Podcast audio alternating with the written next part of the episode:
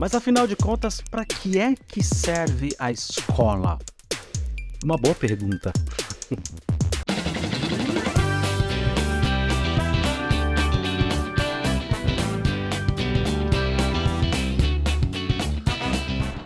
Primeiro dia de aula, primeira semaninha, e nós está como?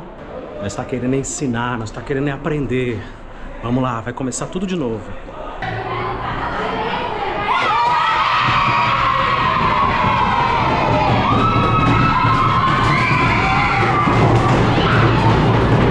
Seja muito bem-vindo, eu sou o professor Luciano e esse é o Escola Pública Podcast. Recentemente eu postei um vídeo no TikTok e gerou uma certa discussão nos comentários.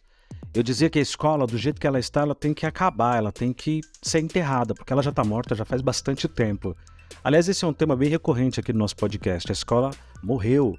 Não adianta dizer o contrário, ela está morta. E aí, lá pelas tantas, eu disse: por que não ensinar cartão de crédito, Pix, empréstimo, uh, coisas relacionadas à minha matéria, que é matemática, que realmente vão servir para alguma coisa na vida desses alunos?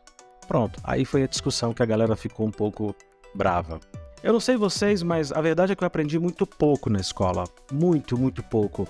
O que eu realmente consegui entender da vida, uh, da matemática também, de tantas outras coisas, foi no mundo, lá fora, vivendo em sociedade. E não necessariamente dentro da escola. Por isso que eu digo que a escola morreu. A escola, do jeito que está, tem que acabar. Totalmente.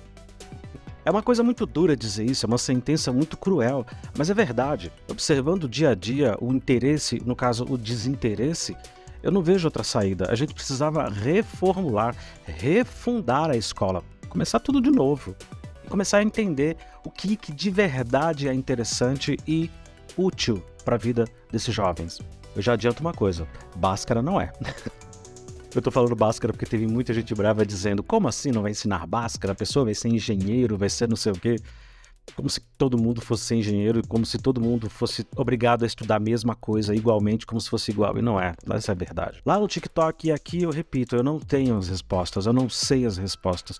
O que eu estou fazendo aqui é um exercício de reflexão, de tentar entender para que caminho a escola deveria ir com o futuro, com as tecnologias, com uh, chat GPT invadindo, dando tapa na nossa cara e dizendo a todo momento que o mundo está mudando profundamente. Mas mesmo não sabendo ainda todas as respostas, eu posso dizer com toda a segurança possível que o futuro da escola, seja ele qual for, é colaboração. Nós vivemos em sociedade, nós precisamos de todas as maneiras possíveis encontrar formas de colaborar, ensinar a esses jovens desde muito cedo que ajudar, auxiliar o colega é uma forma de engrandecimento e de aprendizado.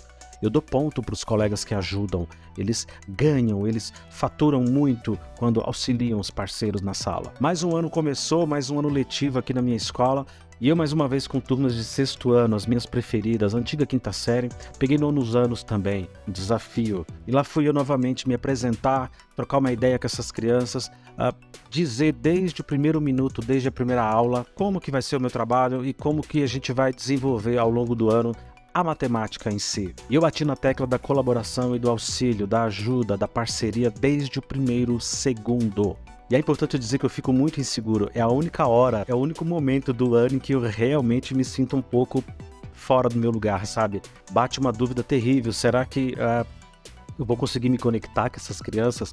Será que esse ano vai ser diferente para pior? Porque todos os anos geralmente são muito bons. E aí, logo de cara, eu já apresentei o projeto da Tropa de Elite, que é um projeto que tem vários vídeos aqui no canal explicando sobre pegar esses alunos que tiram notas excelentes, 8, 9, 10, e colocá-los literalmente para trabalhar dentro da sala de aula. Eles ficam perambulando junto comigo, corrigindo os cadernos dos colegas, dando um vistozinho no caderno dos amigos e, na maioria das vezes, auxiliando, corrigindo e tirando dúvidas de como é que se faz aquela conta, como faz aqueles cálculos. Uh, é um sucesso, é um sucesso. E esse ano não poderia ser diferente, aconteceu igualzinho, um verdadeiro sucesso. Eu ainda não tenho nenhum mês de aula ainda, incluindo os feriados, finais de semana, carnaval, e eu já posso dizer que é um sucesso. A sociedade pode ter avançado o quanto foi, a gente pode ter tecnologias das mais futurísticas possíveis, mas a verdade é que o ser humano precisa de colaboração e ele gosta de colaborar. Se você coloca os alunos dentro de uma sala para auxiliar Uh, explicando o projeto, explicando o modelo, explicando que aquilo vale nota, vale ponto, e que quanto mais você dividir o que sabe, mais você ganha, o resultado, no final das contas, ele é surpreendente. Repito, eu não conheço esses alunos. Tem menos de um mês que a gente se encontrou pela primeira vez e eles já entenderam direitinho o recado. Eles conseguiram fazer com que uma sala de aula tradicional, alunos enfileirados olhando para o professor, se transformasse numa bagunça positiva, numa bagunça boa, sabe? E isso me ajuda enormemente, porque eu tenho turmas com 40, 41 alunos na lista de chamadas. É impossível ajudar a todos, é impossível, impossível. Mesmo que eu quisesse, eu não conseguiria.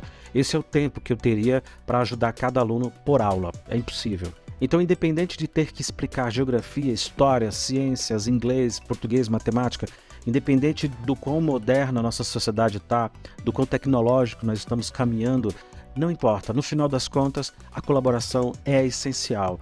Há o entendimento de que quando eu ajudo o outro, eu me beneficio daquilo porque todos aprendem juntos. Essa é uma escola moderna. É uma escola que deveria ser sempre, do passado, do futuro, de sempre mas eu entendo que essa é uma escola moderna. Pode colocar quantos computadores quiser, pode colocar uh, Wi-Fi, pode colocar lousa digital, pode colocar os materiais didáticos mais caros e imponentes que você quiser dentro da sala de aula. Se não houver colaboração, se os alunos não entenderem que eles precisam se ajudar para que na sociedade possam se ajudar também, nada vai fazer efeito, nada vai fazer nenhum sentido. Porque no final das contas é muito injusto você esperar que um aluno de 10, 11 anos fique parado, sentado num canto, olhando para a lousa, copiando coisas e fingindo que está aprendendo e fingindo que está entendendo alguma coisa. Não tá, não tá. Aluno gosta de andar, gosta de falar. Aluno gosta de estar tá no meio da galera, de agitar. E por que não ensinar?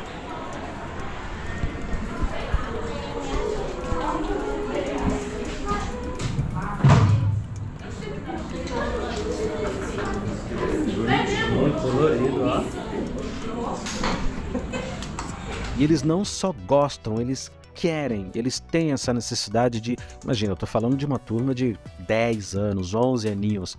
Eles têm essa necessidade de estar em pleno movimento a todo instante, andando, falando, rindo, circulando.